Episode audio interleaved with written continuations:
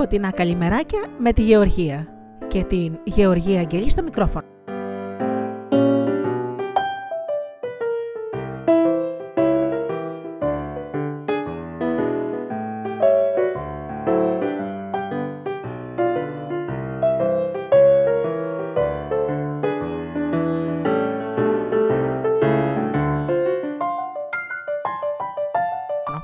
Μία εκπομπή της καλημέρας για μικρούς και μεγάλους. Περιέχει ένα παραμύθι, ένα ποίημα, ένα παιχνίδι παλιό της γειτονιάς και πολλά τραγούδια.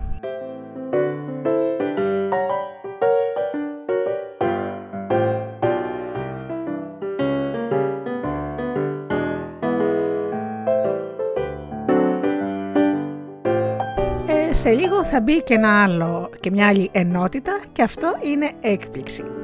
Πάμε λοιπόν να ακούσουμε το πρώτο τραγούδι και αμέσως μετά με το παραμύθι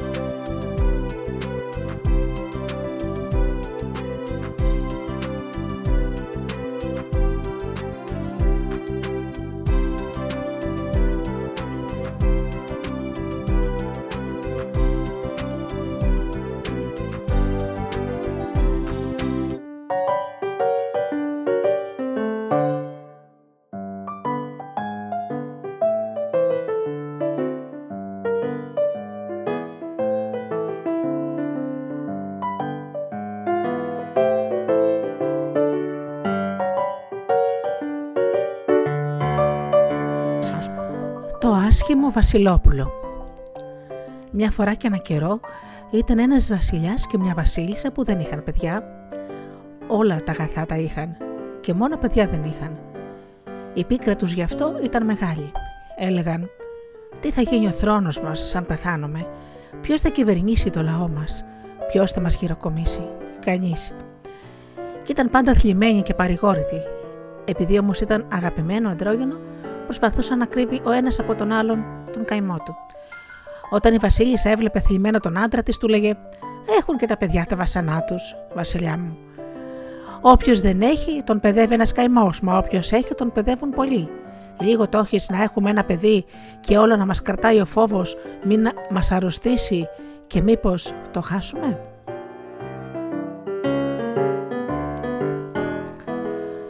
Και σαν να λέει ο βασιλιάς παρεγοριόταν. Από μέσα της όμως στέναζε η βασίλισσα. Άμα λείπει το παιδί από το σπίτι όλα λείπουν. Το παιδί είναι το στολίδι του σπιτιού. Είναι ό,τι τα ειδώνει την άνοιξη. Ό,τι είναι το λουλούδι στον κάμπο. Όταν σοπάσει τα ειδώνει και δεν ανθίσει το λουλούδι, τι θα είναι, μια ερημιά. Θα πλωθεί στη γη μια ερημιά. Έτσι είναι και το σπίτι χωρίς το γέλιο του παιδιού. Και πάλι σαν έβλεπε ο βασιλιά τη Βασίλισσα κλαμμένη και καταλάβαινα την αφορμή, της έλεγε: Αχ, Βασίλισσά μου, καλά είναι τα παιδιά, μα να βγουν καλά και άξια. Μα αν βγουν κακά και στραβοκέφαλα. Και περνούσαν έτσι τα χρόνια. Και είχαν γεράσει πια οι βασιλιάδες, μα ο καημός τους δεν γιατρευόταν. Αχ, να είχαμε ένα παιδάκι, αχ, να είχαμε ένα παιδί. Αυτός ήταν ο στεναγμός τους μέρα και νύχτα. Ώσπου από τα πολλά παρακάλια τους άκουσε κάποτε η μοίρα τους και κίνησε για να πάει να τους βρει. Ήταν μια γριούλα καμπουριασμένη με άσπρα μαλλιά που ακουμπούσε στο ραβδάκι της και πήγαινε σιγά σιγά. Σας ακούω χρόνια να παραπονιέστε και είπα να σας κάνω τη χάρη. Έπειτα από ένα χρόνο θα έχετε ένα γιο, τους είπε.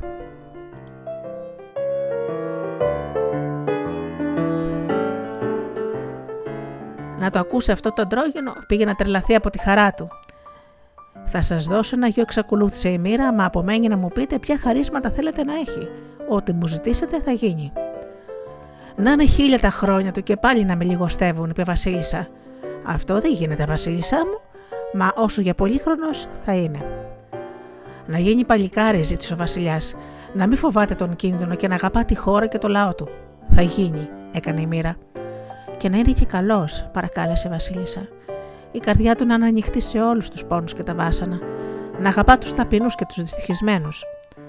Όλα όσα ζητήσατε θα του δοθούν.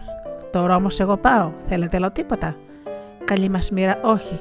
Δεν ζητούμε τίποτα άλλο.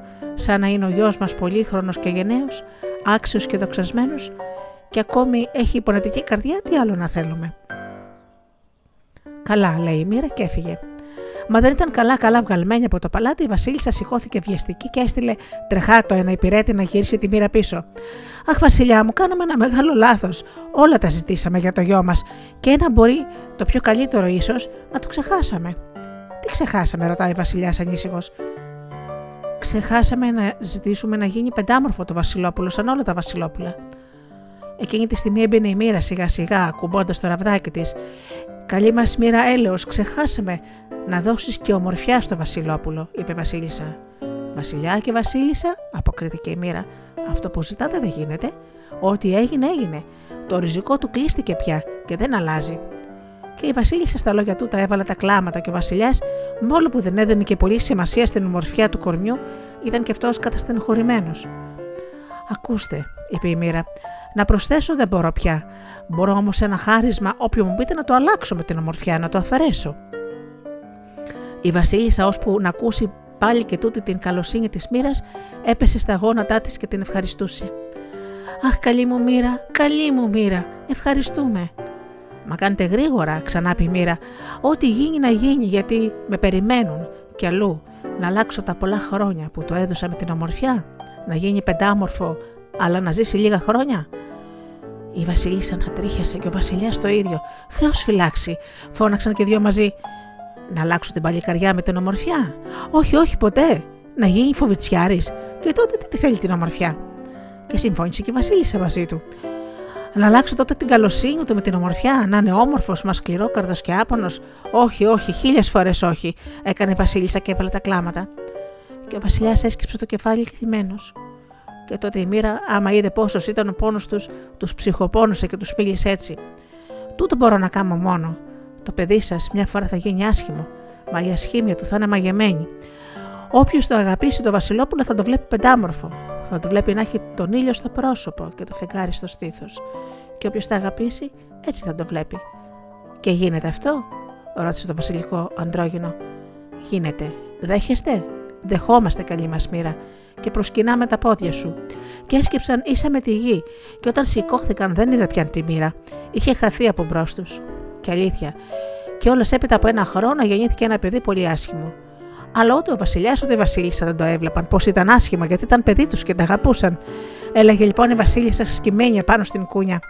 Είδες Βασιλιά μου πολύ χρονεμένα η μοίρα μας χωράτεψε. Για να μας τρομάξει, μας είπε πως το παιδί θα γινόταν άσχημο. Αυτό βλέπω κι εγώ, απάντησε ο Βασιλιάς, και γελούσαν και δύο για το χωρατό τάχα της καλής μοίρας.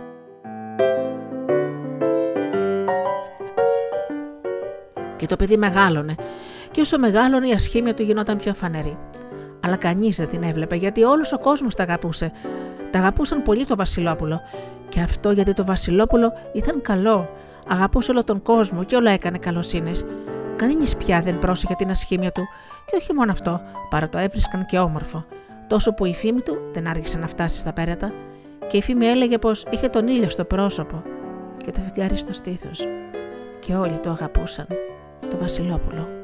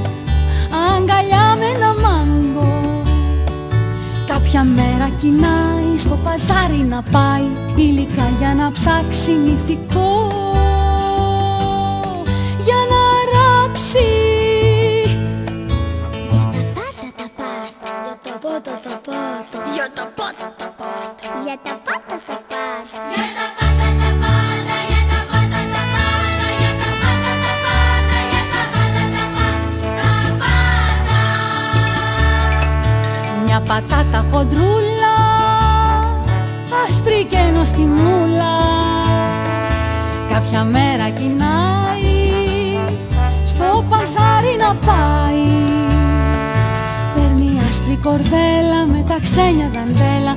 Ασημένια γοβάκια και ροζέ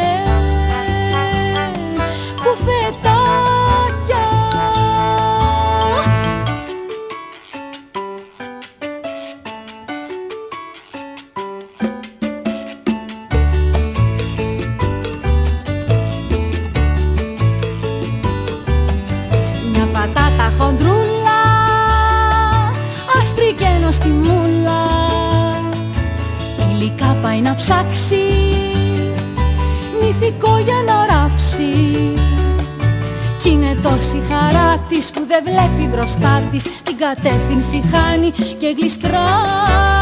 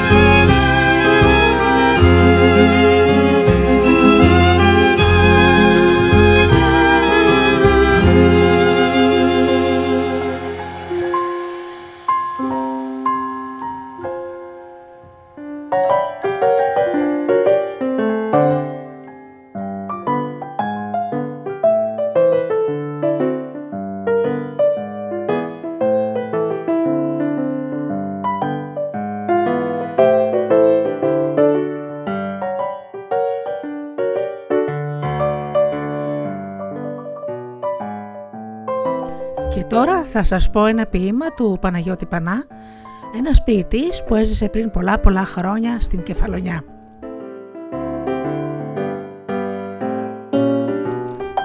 Ποιητική συνταγή Πάρε δυο σύννεφα, μια λίτρα αέρα, δροσιάς δυο γράνα και μια φλογέρα, τρεις τόνους πίνδου, τέσσερους χιόνι, μια λίτρα ανάσταση και ένα ειδόνι.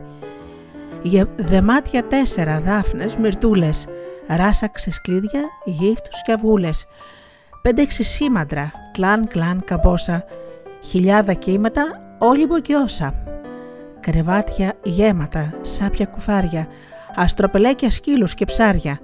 Ένα ξεφτέρι, δυο πύχες ράμα, κάμποσα δάκρυα μέσα ένα γράμμα. Λαψάνες λάπατα και καυκαλίδες, περικοκλάδι και τσουτσουμίδες δυο δράμια άγρια σκληρά σκουλίκια, βροντές βοριάδες, ρόδα και φύκια. Αϊτό κλωσούρα, δέκα φλοκάτες, δύο ραμπαούνια, μάτια πινιάτες. Μια νυχτερίδα και μια χελώνα, νιώνει εμφιάνοιξη προεστό χειμώνα. Πλαστήμιες άπειρες, σάρκα καμπόση και νεκρολούρδα, νεκρολούρδα χορτά τη δόση. Αχτίδες σάβανα και έρμα πλάγια, ένα βρικόλακα, μια κουκουβάγια έναν άλλη πασά, καντάρι τρέλα, σε μια θεόχτιστη ρίξτε τα πεδέλα. Ύστερα κρούσταλο, ρίξε νεράκι, βρυσούλας γέννημα ή και απταυλάκι. Πέσε τα νάσκελα και πίθωσέ τα, στα έρμα στήθια σου και βάστα έτα. Φύσηξε, φύσηξε στα σωθικά σου, καμίνι άναψε μες στην καρδιά σου. Ας την παδέλα να πάρει βράση, μονάχα πρόσεχε να μη σου σπάσει. Ας πάρει μπούρμπουλα, μονάχα τρία, κι είναι έτοιμο με επιτυχία. Γιαχνί αθάνατο ποιητικό, κένοστο, κένοστο, ζεστό, ζεστό, σαλαβάστερνο σκουτέλι πιάτο και πες του κόσμου κόπιασε φάτο.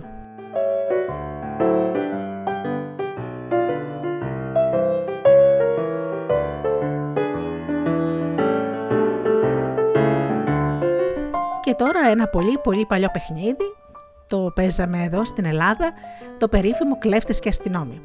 Τα παιδιά χωρίζονται σε δύο ομάδες, τους κλέφτες και τους αστυνόμους. Οι αστυνόμοι κυνηγούν τους κλέφτες και όποιον ακουμπήσουν τον βάζουν φυλακή. Οι υπόλοιποι κλέφτες προσπαθούν να ακουμπήσουν τον φυλακισμένο για να ελευθερωθεί και να ξαναγίνει κλέφτης. Το παιχνίδι παίζεται με διάφορους τρόπους και παραλλαγές. Όπως ε, παράδειγμα, οι κλέφτες κρύβονται και τους ψάχνουν οι αστυνόμοι. Δηλαδή, μπορεί να έχει εκτός από κυνηγητό να έχει και κρυφτό. Ένα παιχνίδι που θα σας διασκεδάσει, μπορεί να είναι, πρέπει να είναι πολλά παιδιά, τουλάχιστον 10 και βέβαια μπορούν να παίξουν παιδάκια από 7 ετών και άνω. Να γελάσετε, να διασκεδάσετε και να περάσετε όμορφα. Παίζετε λοιπόν στο πράβλιο του σχολείου, παίζετε σε ένα γηπεδάκι, παίζετε στις κούνιες, όπου υπάρχει πολύς χώρος για να τρέξετε, να γελάσετε ή και να κρυφτείτε.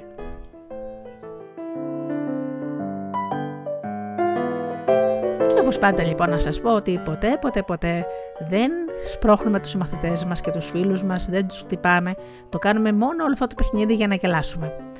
Μπορείτε μάλιστα να αλλάζετε ρόλους, δηλαδή αν σε ένα παιχνίδι η ομάδα που ήταν κλέφτες και οι, πόλη, και οι, απέναντι αστυνόμοι, στην επόμενη παρτίδα μπορείτε να αλλάξετε ρόλους. Να αλλάξετε οι κλέφτες να γίνουν αστυνόμοι και αστυνόμοι κλέφτες.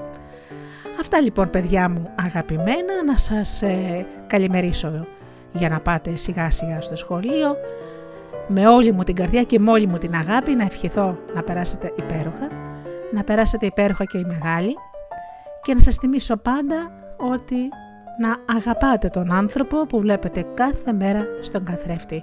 Καλή σας ημέρα!